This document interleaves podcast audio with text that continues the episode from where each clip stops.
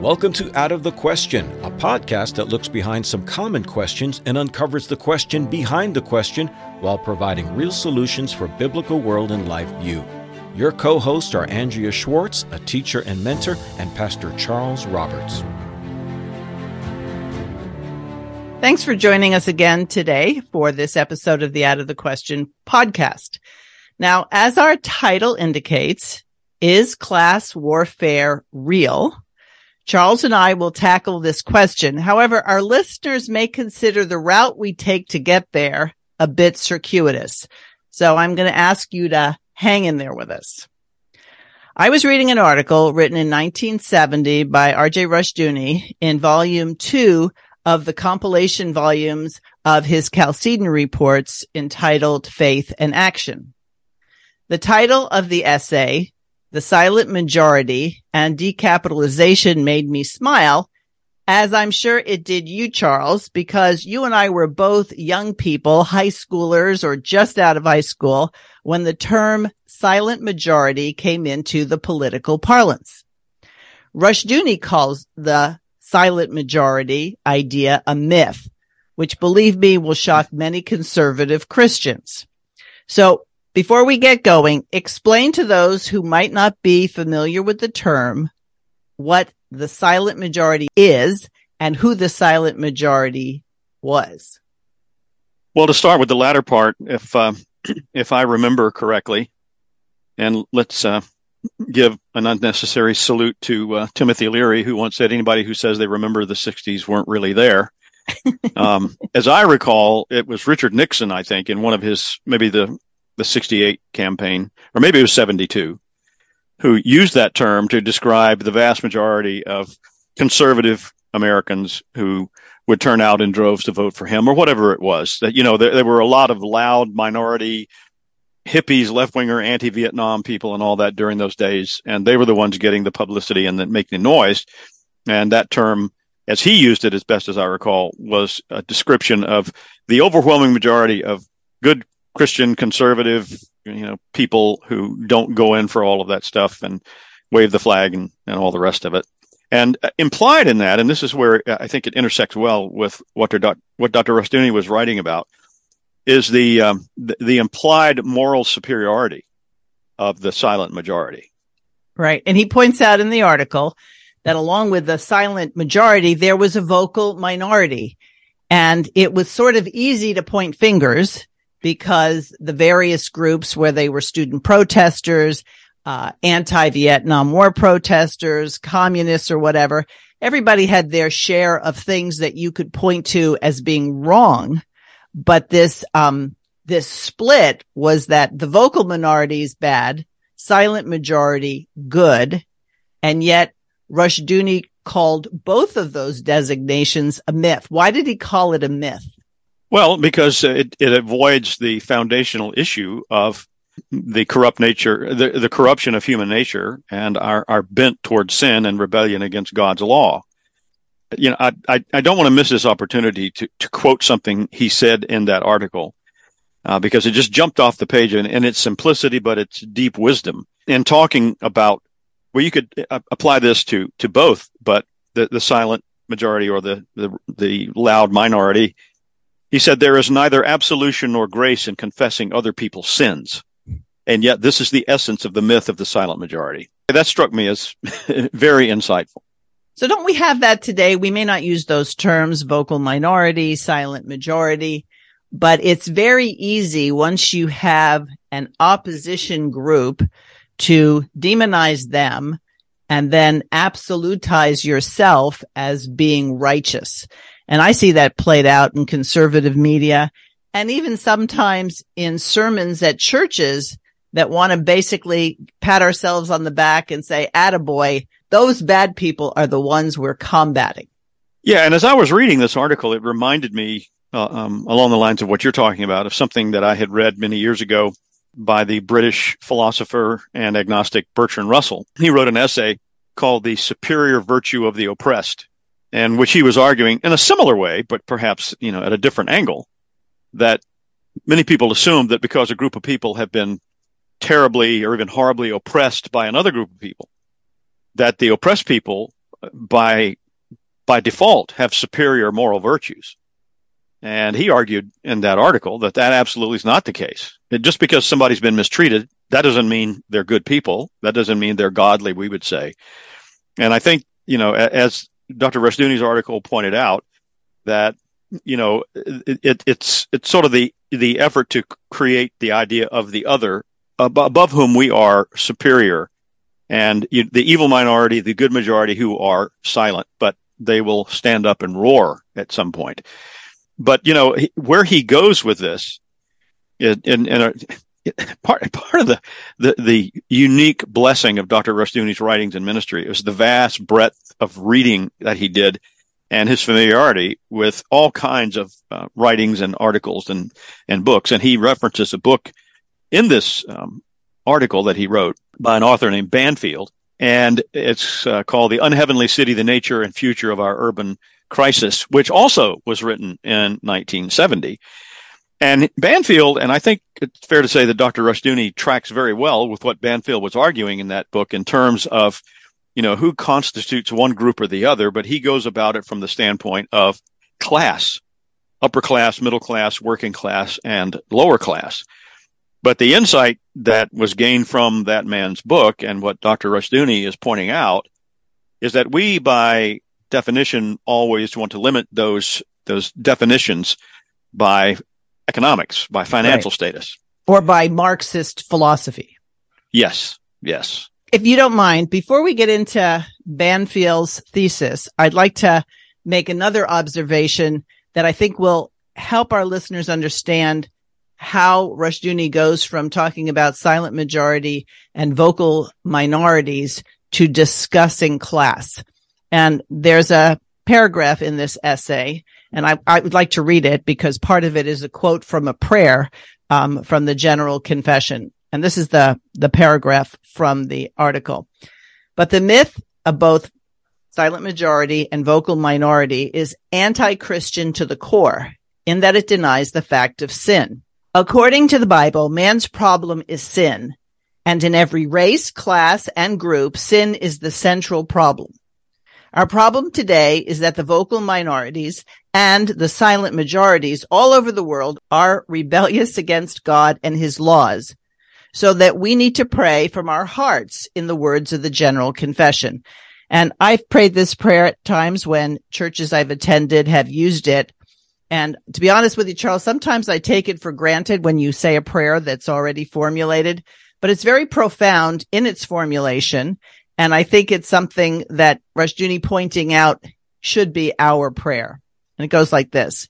We have followed too much the devices and desires of our own hearts. We have offended against thy holy laws. We have left undone those things which we ought to have done and we have done those things we ought not to have done. And there is no health in us. And then he makes the point, there's neither absolution nor grace, as you put it, in confessing other people's sins. And yet, if we don't get to the heart of the matter, if we don't look at things biblically, we're left in a uh, frenzy of misdiagnosis and finger pointing. So how does all that combat the fact that every group may have legitimate claims against the other that they're criticizing. And Rushdoony again makes the point, and this is something that's true in health as well. For illness or subversion to take place, the terrain as to where it's operating has to be vulnerable.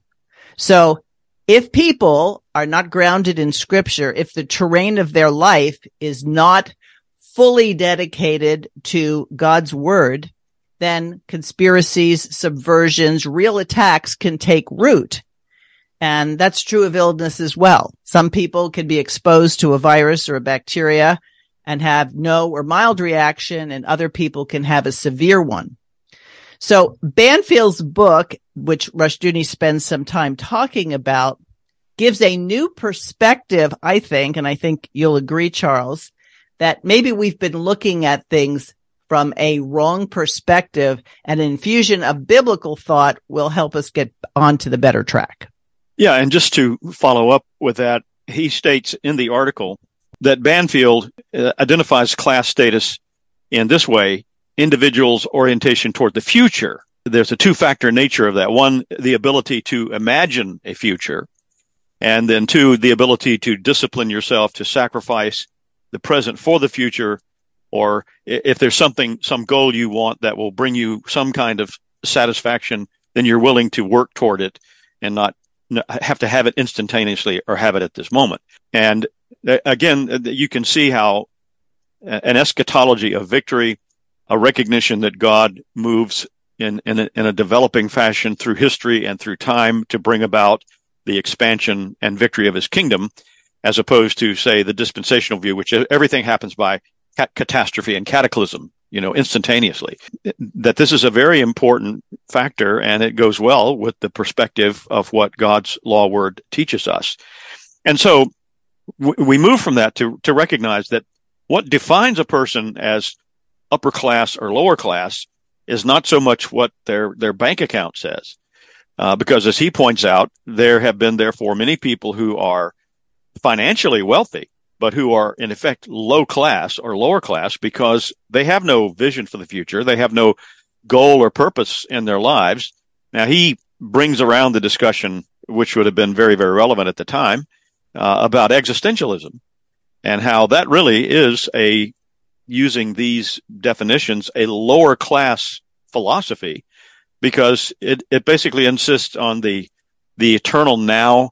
Everything is in the in the present moment and the future is this un, unknown distant thing that we don't really have any control over. What we have control over is the the immediate moment and my immediate needs my immediate desires however that's that's uh, defined and so that gives us a vehicle to talk about, as he did, about, okay, well, if, if somebody is called lower class and it doesn't matter where their financial status is to some extent, well, then what about people who are what we've traditionally understood as lower class, people who are in, in poverty then?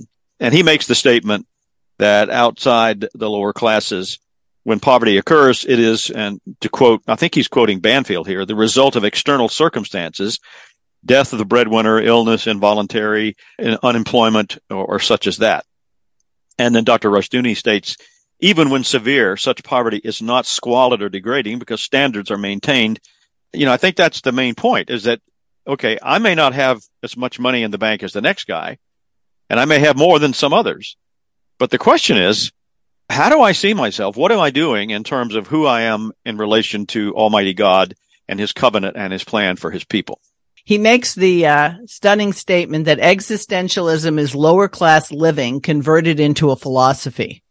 Yes. And, and when you think about it, if you're living for the moment, there's no reason to save. There's no reason to be patient in your endeavors and if we go back to the title, the silent majority and decapitalization, then there's no reason to capitalize for the future.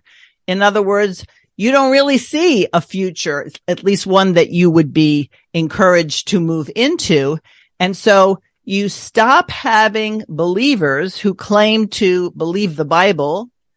They no longer tithe, create tithing agencies to improve the status quo without having to see it accomplished in 30 minutes, 60 minutes, or even a year or two. In other words, if the victory that the Bible asserts is something you believe to be true, then it doesn't depend on whether or not you see it in your lifetime.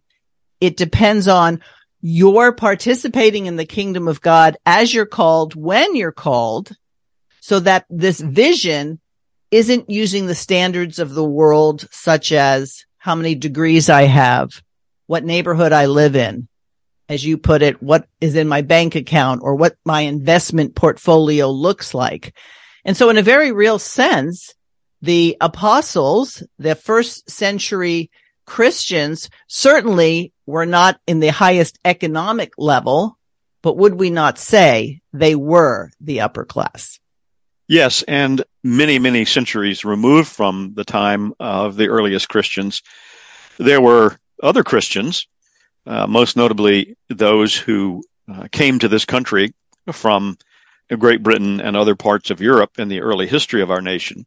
who had a future vision such as that, and that's why they came here. But I have used this story in sermons before. Some of our listeners may have heard it in other places. I don't know, but it, it's sort of a generic story about a, a group of the pilgrims who came and settled in the area of the northeastern United States, and you know spent a lot of time uh, clearing the forest and setting up a city, a, a town, I should say. And after a period of time, they then moved to establish a local city government, you know, with a mayor and magistrates and all, you know, according to more or less biblical principles. And then after that, they decided to make roads that could be easily traveled for the people who live there. And then somebody suggested, well, you know, if we, if we can just push the boundaries about 10 miles into the wilderness, uh, you know, we, we could make more progress. And, and there was like, why would you want to do that? Nobody needs to go out there. And so here's a group of people who traveled an entire ocean to get to a new world and, and with a vision of what God was calling them to do, who once they'd been there for a while, they couldn't see five miles outside of town. They had lost that vision, in other words. And as Dr. Rushdoony points out in the article, and as you sort of alluded to, if you have that future orientation, it leads to people, at, to use the term he used, capitalizing a civilization, working in terms of a goal and foregoing present pleasures to achieve that that future. And you you can see, at least I can, you can, uh, hopefully most of our listeners can. If if not, then you can take our word for it. There's been this seismic shift in the orientation of people in these United States, especially from something like that kind of future oriented goal to the me now, I, the, the me generation, I've got to have it now, in instantaneous gratification. And the technocratic developments of the present time certainly have, if anything, accelerated that. And we become a nation and people as consumers rather than producers. And he makes the point that public schools, even secular private schools, breed into their students existentialism. So think of all the fear mongering that's done.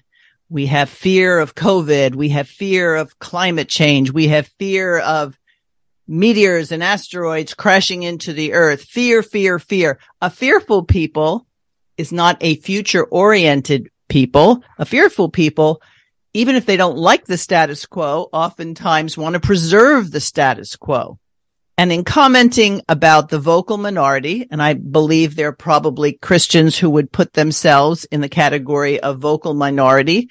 And maybe lots of churches would say, well, we don't get a lot of press. We're the silent majority. Rushdoony points out that both groups violate God's law regularly and don't examine themselves in terms of that. So they're deeply in debt. They have no problem with fiat currency. They tolerate laws and practices which are anathema to God and say, oh, well, that's just the way it is. So in a very real sense, they become irrelevant in terms of the forward movement of the kingdom because instead of seeing the possibilities of success, all they see are the giants. So they're not like David who says, who is this heathen who, or this uncircumcised one who dares to blaspheme against God? They look at him as he's a giant. Nobody can take him. And I think there's too many people who are looking at it that way. And every new news report that says something terrible, they're going to raise taxes. We're going to have a war with this country, whatever it is. They don't recognize that it only penetrates their psyche because they're oriented as existentialists.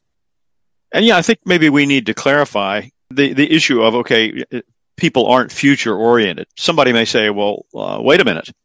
That's all I've been hearing about for the past couple of years is how as we move into the future, we need to change the way we do medicine.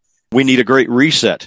Apparently there's quite a few people in the upper echelons, again, using the, the class data from a financial standpoint, who've thought a lot about the future and they want to unfold it according to their plan. So I think it'd be helpful to point out that what we're talking about is in terms of God's kingdom. Yes, uh, the people who hate that kingdom and who march according to Satan's orders, yes, they have a plan for the future. The problem is, apart from it creating a hellish nightmare for all but a few, but even for those who want to foist it on the rest of us, it is a suicide mission. Because that type of existential based future orientation is a corruption of the real thing. And because it's not founded on the law of God, it's not founded in a root of a heart and a life that's been changed by the righteous power of God's Spirit. It, it is humanistic to the core, and it always leads to some horrific dystopian, terrifying scene that implodes on the very people who think that they're going to gain by um, promoting it. And uh, the, the the wording that he uses here is that instead of people who are motivated, uh, paraphrasing, by biblical principles who are future oriented, he says instead dreamers who are basically lower class in the sense we've been talking about, who believe that political power can convert today into tomorrow are in charge. One of the things that I I read this article, uh, and I had not read this before until you brought it to my attention. I, am sitting there shaking my head. This is unbelievably prescient. How, how this man writing in 1970 and, and we will get to some of the other stuff that he says here in terms of a prescription about where we need to go. I mean, it's the same thing. A lot of Christians have realized about parallel economies and uh, parallel societies. I've I, have recently had a discussion uh, with a number of people about okay, well, what do we do now? You know, it, it, do we elect this guy? Do we elect that person? You know, what's the movement forward?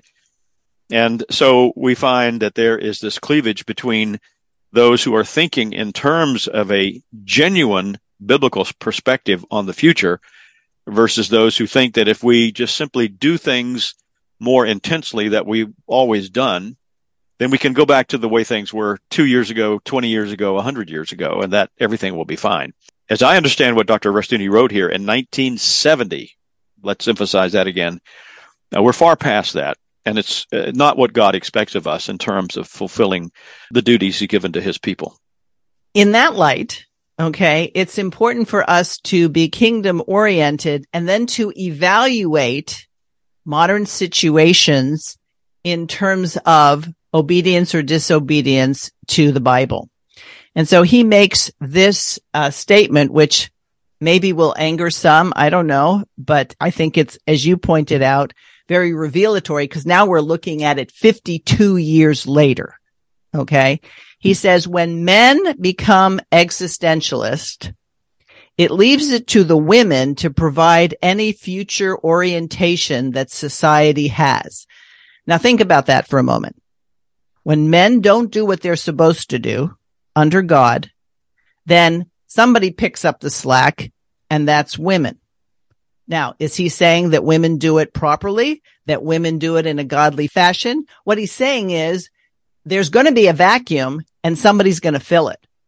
And so from a woman's point of view, not looking at God's law as the basis on her decisions, if you're pregnant and you don't want to be pregnant because it could limit your financial future, abortion seems right. If you're long ago given up on the family or marriage as a way to protect and cover you and even assert that you don't need protection and covering, then feminism will lead to this conflict of interest between the men and women. So men and women are fighting over jobs. Men and women are fighting over political power. And so the nature of not doing what you're supposed to be doing as God has ordained men to do is part of what creates the situation that people complain about. So I'm a little bit weary of people talking about the feminists and oh look at the, what feminism has done to the church and look what feminism has done to our society when in actual fact going back to this idea of the terrain if the terrain was healthy something like feminism or marxism or existentialism would never take hold but when the church stopped preaching the full counsel of God and decided they wanted to get along with people rather than represent God this opened the door to what we're seeing. So it took a long time to get here when people are impatient and saying, well, I'm doing all this stuff. I'm homeschooling my children. I'm, I, am you know, seeking after things that are godly, but nothing's changing. Yes, something is changing, but you need a perspective. You know, it's really uh, amazing to me, as you pointed out, 52 years ago is when he wrote this, and especially in this area where you're referring to now about um, the the place that women have come into because, you know, the men are woefully lacking in future orientation, if not devoid of it. I occasionally follow the commentary of an African American man who has his own TV show on a conservative network. And he has lately been commenting on some of the problems going on in the African American community and like with this, you know, police killing this young man a few weeks ago and some of these other sort of things that have been happening. And one of the things he said very loudly and clearly, and he's taken a lot of hits for it, is that it has to do with the place of black women in the family and the way that they're exercising their influence. And here Dr. Rushdoony said something exactly like that in 1970 that, you know, th- th- this problem exists in, in that culture as well, in the African American family. And here's, and I don't know that the guy I'm referring to has ever read Rushdoony. He's probably yeah. never heard of him for all I know. Right. So Rushdoony makes this observation, and I think this is where the the whole essay really impacted me. He says the new barbarians are not in the slums. He says they're running the universities, businesses, factories, often the church and the home. When Rome fell because of the barbarians, again, there was no structure that could combat it. Well, we don't have to worry about it being, quite frankly, people coming from outside the country invading our borders. Not that that's not a serious thing, but why are they able to do this? Why do people seem to be so incompetent and impotent at stopping something that is noticeably wrong? Well, because the universities, businesses, and all the political sphere has basically established this existential point of view so that now a biblical view is on the periphery and what people have to comment on is the status quo. So imagine looking at those who run universities, the media, the political arena by and large are barbarians. Now what are you going to do? Yes. And one of the things that he also talks about in that regard is how this lower class existential mentality is so dominant now for the reasons that you just outlined and what that requires of us in terms of moving forward you know how do how do we deal with the fact that we've had at least one or two generations impact our culture and society with these ideas that have produced where we are now? And so you know he, he talks about some things that and we can get into this in just a second but i'm i'm reminded of something of an article that i and a book i've been reading about the uh, the rising influence of the christian faith in ancient rome and especially in the the decade of AD 300 to AD, or the century between AD 300 and AD 400, which saw, among other things, the conversion of Constantine and the proclamation of the legality and the uh, the official status of Christianity in the Roman Empire. And what this man outlines is that you had a, a group of people who were young people, uh, early adults who were born and lived in the first part of that century, who were thoroughly pagan but there was already there was already progress starting to be made toward the Christianization of the empire, and to them it was just a blip on the radar screen. But then you have these other people who were sort of in the middle who maybe were also born and raised pagan, but they were also very much aware that there was this growing influence of Christianity. And then by the latter part of that century, you, you had everything had been completely changed with Constantine's conversion and the proclamation of uh, the empire as Christian. The point he, one of the points he makes is that the people in that first segment, they began to view with some alarm the, the way things were developing and that their pagan ways were slowly but surely being shoved aside. But they thought, you know what? The next emperor will change this. Uh, at some point, these crazy people will go away and we'll get back to how things used to be. But see, what they didn't bank on mm-hmm. is the fact that anyone who would have been involved in moving the empire back to its pagan roots were gone. Either they had died off or by God's grace, they had become Christian. So there was nothing there to facilitate this going back, you know, to the good old days. The Lord was doing a work and moving it forward. Yeah, okay, we can debate about just how Christian the empire was and Constantine and all the rest of it. But the point is, it was the dismantling of a pagan empire and its system by God's providential action.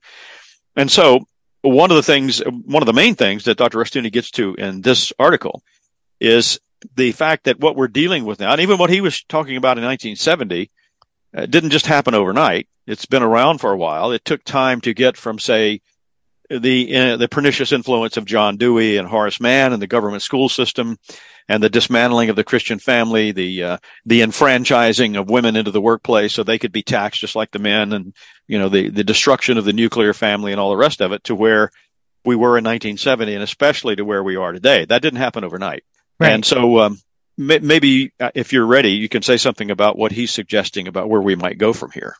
His solution is recapitalization and reconstruction. Recapitalization involving investing in things that are godly and that although they may start small can grow. Well, we saw this happen with Christian schools and homeschooling.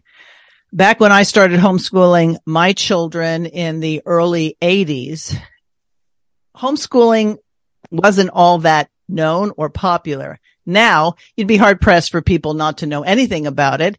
And more than not, people are saying things like, Oh, I totally respect a person who homeschools. The public schools are terrible. So by capitalizing Christian schools and families making the decision that two incomes may be less important than raising godly children. So that's an example of recapitalizing an effort and then reconstructing. And it's happening in business societies. It's happening in medicine, especially with the lies and deceptions that had been propagated through masking and vaccinations and everything else. You have people saying no more.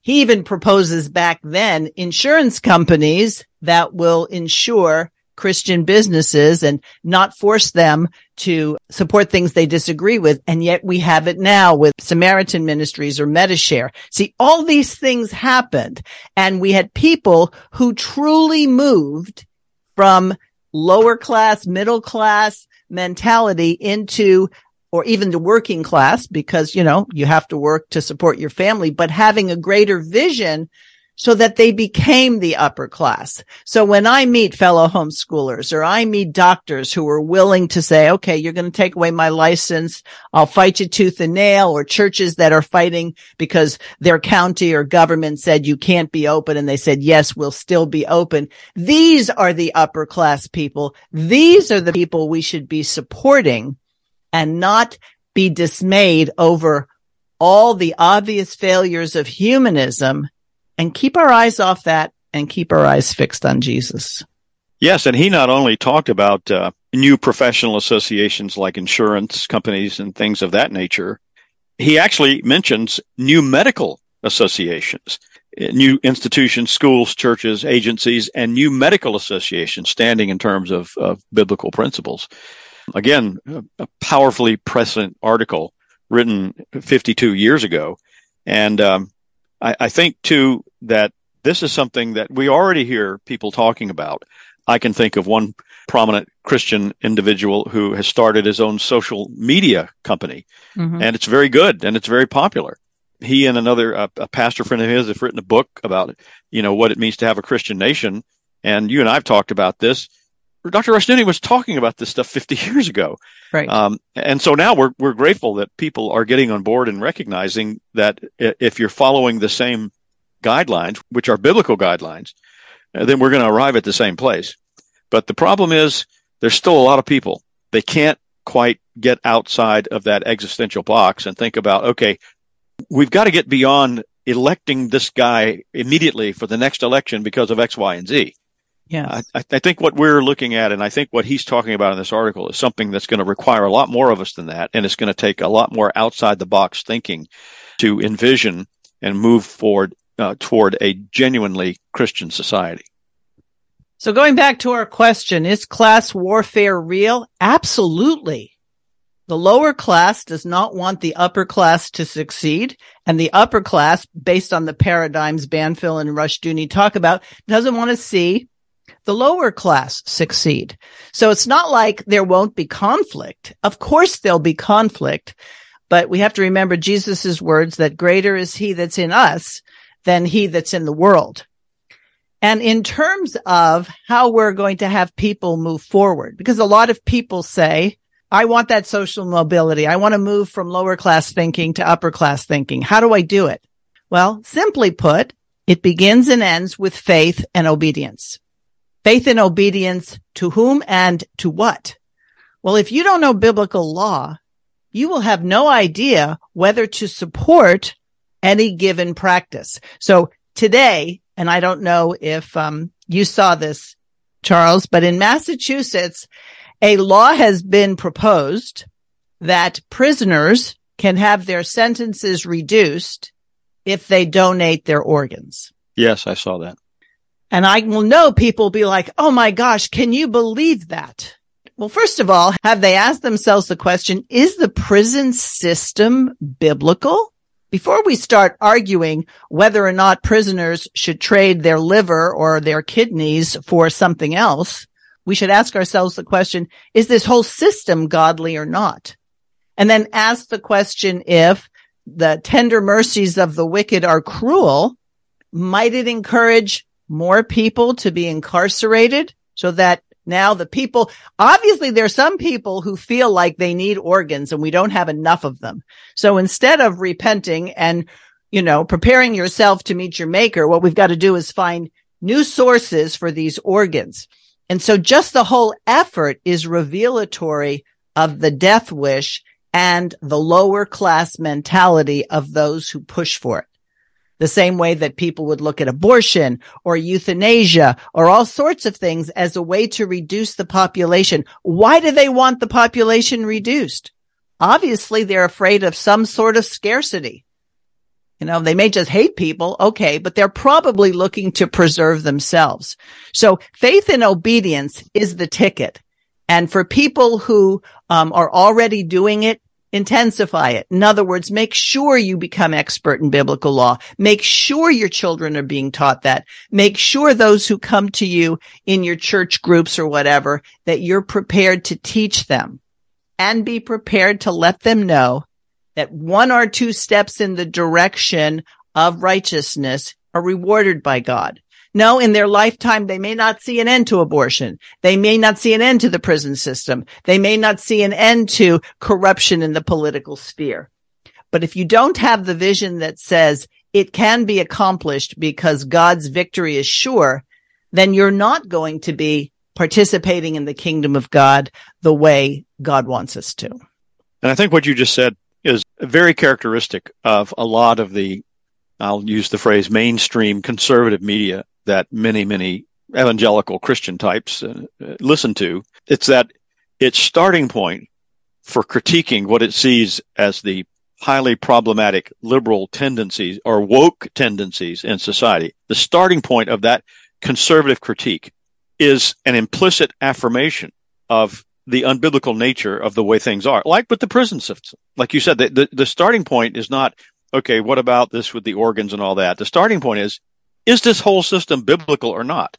And you know, it's interesting when you start talking about this to folks, they look at you cross-eyed, like, "Are you kidding? Uh, uh the Bible? I mean, uh, uh wait a minute, aren't, aren't we Christians? Uh, isn't the Bible meant to be for all areas of life? Well, maybe not in the theology of a lot of people who call themselves Christians, but if your starting point is uh, a shifting sand foundation that can't survive and will lead, like you said, to a culture of death as it already has and continues to, then you're never going to get to the right place and you're never going to solve the problem.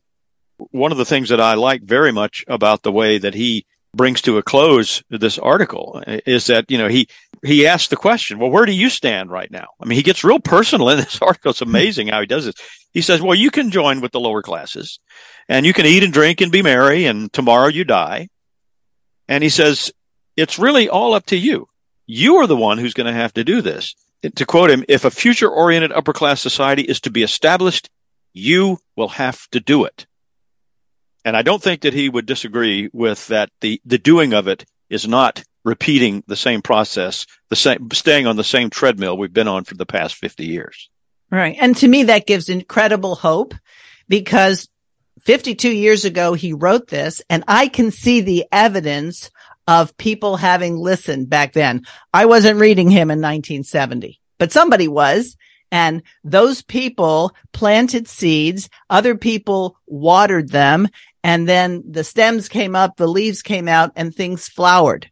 We have a lot of warriors today, and I've had the pleasure of interviewing a number of them who are all out committed to obeying God and letting him create the results. They're not concerned as much with the outcomes, although they are working toward an outcome, but they recognize that the kingdom of God advances. It goes up, it goes down, it goes up. But if you did a chart, you know, those charts that you always have to do in school to learn how to see the progression of things, that mustard seed is growing. The tree is big. That's why in many countries around the world, Christianity is the enemy because they recognize sometimes more than Christians themselves, the potency of the kingdom of God and it's being fueled by the law of God. Yes, as one of my favorite writers once said, we have no other way left but upward. Yes. And, and I hope more of our listeners and our friends would understand that very well. If you'll permit me, I'll just end my part with quoting from the article once again. Dr. Rushdoony said, to look to politics for the answer is the mark of the inferior mind. And he said, it's time to upgrade ourselves. It's interesting that he used that term upgrade ourselves in 1970. Right. Before the judgment of God flunks us out of history. Yes, I thought that was especially stinging. Do we want to be flunked out of history? So listeners, I encourage you to get the three volume set Faith in Action. And it's one of those things that you could read it from cover to cover, but because it's broken up into sections and such, I would invite you, if you're going to do something kind of interesting, go to the essays that were written in the 60s and the 70s and the 80s and ask yourself, wait a minute. Did he write this yesterday? Is this, I mean, isn't that just what we were talking about? And so God gave us a prophet, one who could say, this is what God's word says. And if you obey, this is what you see. And if you disobey, this is what you see. And use it as a guideline and an instruction because once the law of God is in your heart and you're operating that way self-consciously and deliberately, you really won't have to worry about what's the next thing that's going to come up because you'll already be oriented to what does God say. One thing Dr. Rushdoony pointed out, and I'll conclude with this, is that, you know, when Paul writes in Romans that the just shall live by faith, he points out that he's not saying the just are saved by faith, but that those who are saved by God's grace live by faith. And the very term terms righteousness and justice are used interchangeably, but they definitely imply living according to a particular standard. And in this case, it's the standard of God's law word. Indeed it is. So go to chalcedon.edu. There's lots of resources there. Then there's chalcedonstore.com where you can purchase the volumes that I talked about, but make yourself a perpetual student and know that if this message and other things we've talked about in the past resonate with you, there are lots of other people that it also resonates with. And I invite you to write to us, ask us questions. We might be able to point you in a direction of people already operating in your area that you might find true fellowship with and suggest things that you would like to know more about so we can tackle those as well. Because Charles, you comment on this. That's the reason we do it. We don't do it just to hear ourselves talk. If, if you and I wanted to just talk to each other, we wouldn't have to do a podcast to do it. No, and I hope people don't assume that we're just about uh, selling books for the Chalcedon Foundation because the fact is because the, the seriousness of this mission and Dr. Rushdoony's work, uh, you can read all of his books online for free. So uh, it's it's helpful. You can get the three volume set that uh, Andrea referred to. You can get it in Kindle format, or you can go to the chalcedon.edu website and uh, you can look through all of these books online. All right, listeners, thanks for joining us. As always, out of the question podcast at gmail.com is how to be in touch and we look forward to having you join us next time. Thanks for listening to Out of the Question. For more information on this and other topics, please visit chalcedon.edu.